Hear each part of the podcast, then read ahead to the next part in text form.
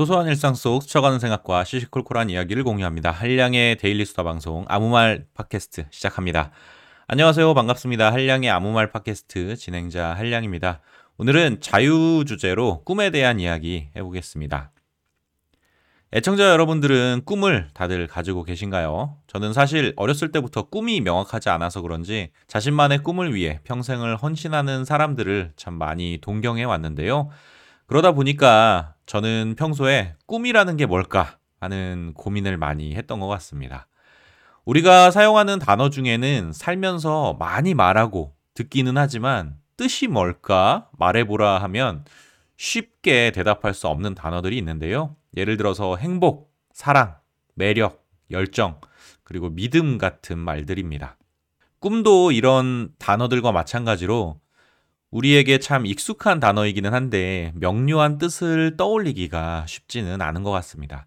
그래서 제가 꿈이라는 단어를 국어 사전에서 좀 찾아봤는데요. 꿈이라는 단어에는 기본적으로 세 가지 의미가 담겨 있더라고요. 첫 번째로 잠자는 동안에 깨어 있을 때와 마찬가지로 여러 가지 사물을 보고 듣는 정신 현상이라는 의미가 있고요. 두 번째는 실현하고 싶은 희망이나 이상, 그리고 세 번째는 가능성이 아주 적거나 전혀 없는 헛된 기대나 생각이라는 의미를 가지고 있다고 합니다.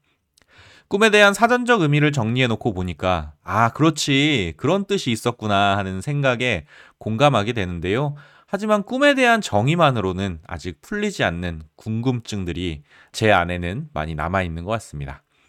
이제부터는 꿈에 대한 개인적인 정의가 필요할 때인 것 같은데요. 그래서 오늘은 내가 생각하는 꿈이란? 을 주제로 이야기해 보겠습니다. 한량이 생각하는 꿈이란? 첫 번째로 우리의 꿈은 라이프 스타일이어야 한다. 라는 겁니다. 여러분은 평소에 무엇을 꿈꾸시나요? 아이들은 변호사나 의사, 유튜버처럼 직업을 꿈꾸는 경우가 많고요. 또 사회생활을 어느 정도 한 사람이라면 자신이 원하는 자산이나 연봉 수준을 꿈으로 설정하곤 합니다.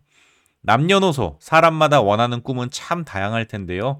저는 누가 무엇을 꿈꾸든 우리가 진정 원하는 것은 딱 하나라고 생각합니다. 그건 바로 그 꿈을 실현함으로써 현재의 삶보다 더 나은 삶의 모습을 우리는 모두 기대한다는 건데요. 구체적으로 말하면 우리는 자신이 원하는 삶의 모습과 생활 방식을 실현하기 위해 노력하는 겁니다. 예를 들면 변호사든 의사든 무엇인가 되고 싶다고 말하는 사람들에게 그 직업을 갖는 것 그 자체가 진정한 꿈은 아닐 겁니다. 그 직업을 가지고 나서 펼쳐질 삶의 변화와 자신이 할 수 있는 일들, 그리고 삶의 모습들이 진짜 그들이 원하는 꿈일 거고요. 또 자산을 얼마 이상 벌고 싶고, 또 로또에 당첨되어 부자가 되는 꿈을 가진 사람들은 부자가 되는 것 그 자체가 꿈은 아닐 겁니다. 부자로서 누릴 수 있는 라이프 스타일과 생활 방식, 그리고 일상의 모습을 우리는 바라는 건데요. 그런 의미에서 직업이나 지위, 혹은 자산 같은 우리가 꿈이라고 말하는 대부분은 우리가 원하는 삶을 실현하기 위한 중간 목표이거나 혹은 수단일 뿐인 겁니다. 엄밀히 말하자면 우리의 진짜 꿈은 그 목표를 이루고 나서 찾아오는 변화된 삶의 모습인 것이죠. 여러분은 어떤 삶의 모습을 꿈꾸시나요? 누군가는 남들 앞에서 꿀리지 않는 경제력과 여유를 뽐내는 하루하루를 바라기도 하고요.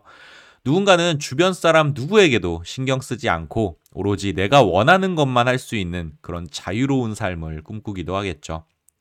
요즘 한창 유행인 파이어족에 담겨 있는 기본적인 개념도 결국 경제적인 자유가 내 삶의 자유를 이끌 것이다 라는 것이잖아요. 결국 우리의 꿈은 우리가 달성해야 할 하나하나의 목표가 아니라 그 목표를 달성한 후에 찾아오는 더 나은 삶의 모습에 초점을 맞추어야 한다는 겁니다. 한량이 생각하는 꿈이란 두 번째로 꿈은 선택이라는 겁니다. 여러분은 인생에 정답이 있다고 생각하십니까? 정답은 곧 정해진 답이라는 의미겠죠. 저는 인생에 이미 정해진 답은 없다고 생각합니다. 그래서 저는 꿈을 찾는 과정을 내 안에 숨겨진 보물을 찾는다거나 이미 정해진 인생의 답을 찾아가는 과정이라고 생각하지 않습니다. 대신에 저는 꿈을 찾는 과정은 내가 원하는 것, 내가 좋아하는 것, 그리고 내가 하고 싶은 것들을 발견하는 과정이라고 생각합니다. 결국 꿈에 대한 문제는 정답을 찾는 문제가 아니라 무엇을 선택할 것인지에 대한 문제인 건데요. 우리의 인생은 우리의 선택을 자신만의 정답으로 만들어가는 과정이기 때문입니다. 그래서 같은 꿈을 가진 사람일지라도 결과의 차이가 발생하는데요. 꿈은 같을 수 있지만 사람마다 그 꿈에 이르는 길과 과정은 제각각이라는 것이죠. 여러분은 앞으로 10년 후, 20년 후 어떤 꿈을 자신만의 정답으로 만들어 가고자 하십니까? 꿈을 실현하는 문제에서도 선택과 집중이 중요해지는 것 같습니다. 한량이 생각하는 꿈이란 세 번째는 꿈은 실현해야 의미가 있다는 겁니다. 꿈은 내 인생에서 실현, 즉 현실이 되지 않으면 의미가 없습니다. 실현되지 않는 꿈은 결국 앞서 국어 사전에 나와 있던 세 번째 뜻, 가능성이 아주 적거나 전혀 없는 헛된 생각이나 기대로 전락하는데요. 그러면 평소에 내 머릿속에 있는 추상적인 꿈을 현실로 만들려는 노력이 굉장히 중요해지겠죠.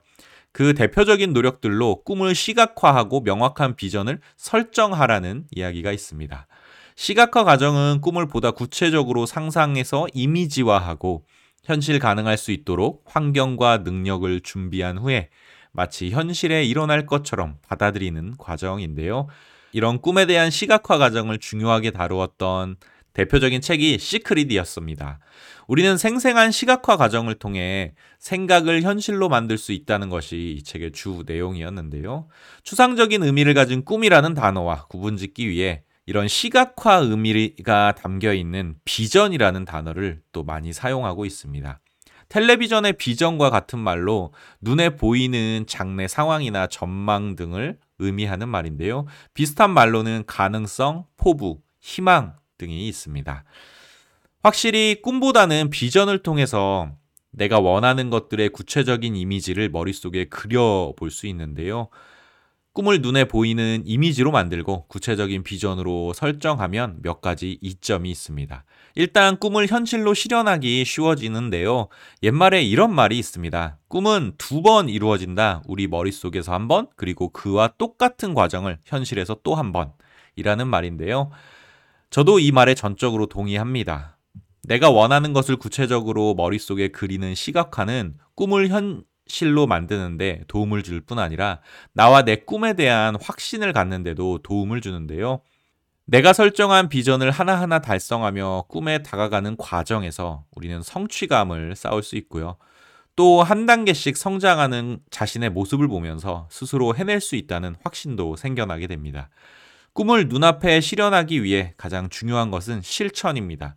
하지만 자신의 꿈을 위해 무엇을 어떻게 해야 할지 모른다면 우리는 그냥 머릿속에 있는 꿈에만 집착할 뿐인데요. 비전과 시각화는 우리가 무엇을 원하는지 명확하게 보여주고 또 현재 무엇을 해야 하는지 우리에게 알려주는 내비게이션 역할을 톡톡히 합니다. 자, 오늘은 꿈에 대한 이야기였는데요. 제가 개인적으로 생각하는 꿈에 대한 이야기를 간단하게 나누어 보았습니다. 정리하자면 이렇습니다. 저는 첫 번째로 꿈은 라이프 스타일이어야 한다 라고 생각합니다. 다시 말해 내가 살고 싶은 삶의 모습을 꿈꾸어야 한다고 생각하는데요.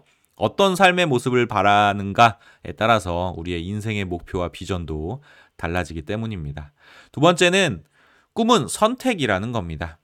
우리의 인생은 정답을 찾는 과정이 아니라 내 선택을 정답으로 만들어가는 과정이어야 하는데요. 꿈도 마찬가지로 선택의 문제인 겁니다.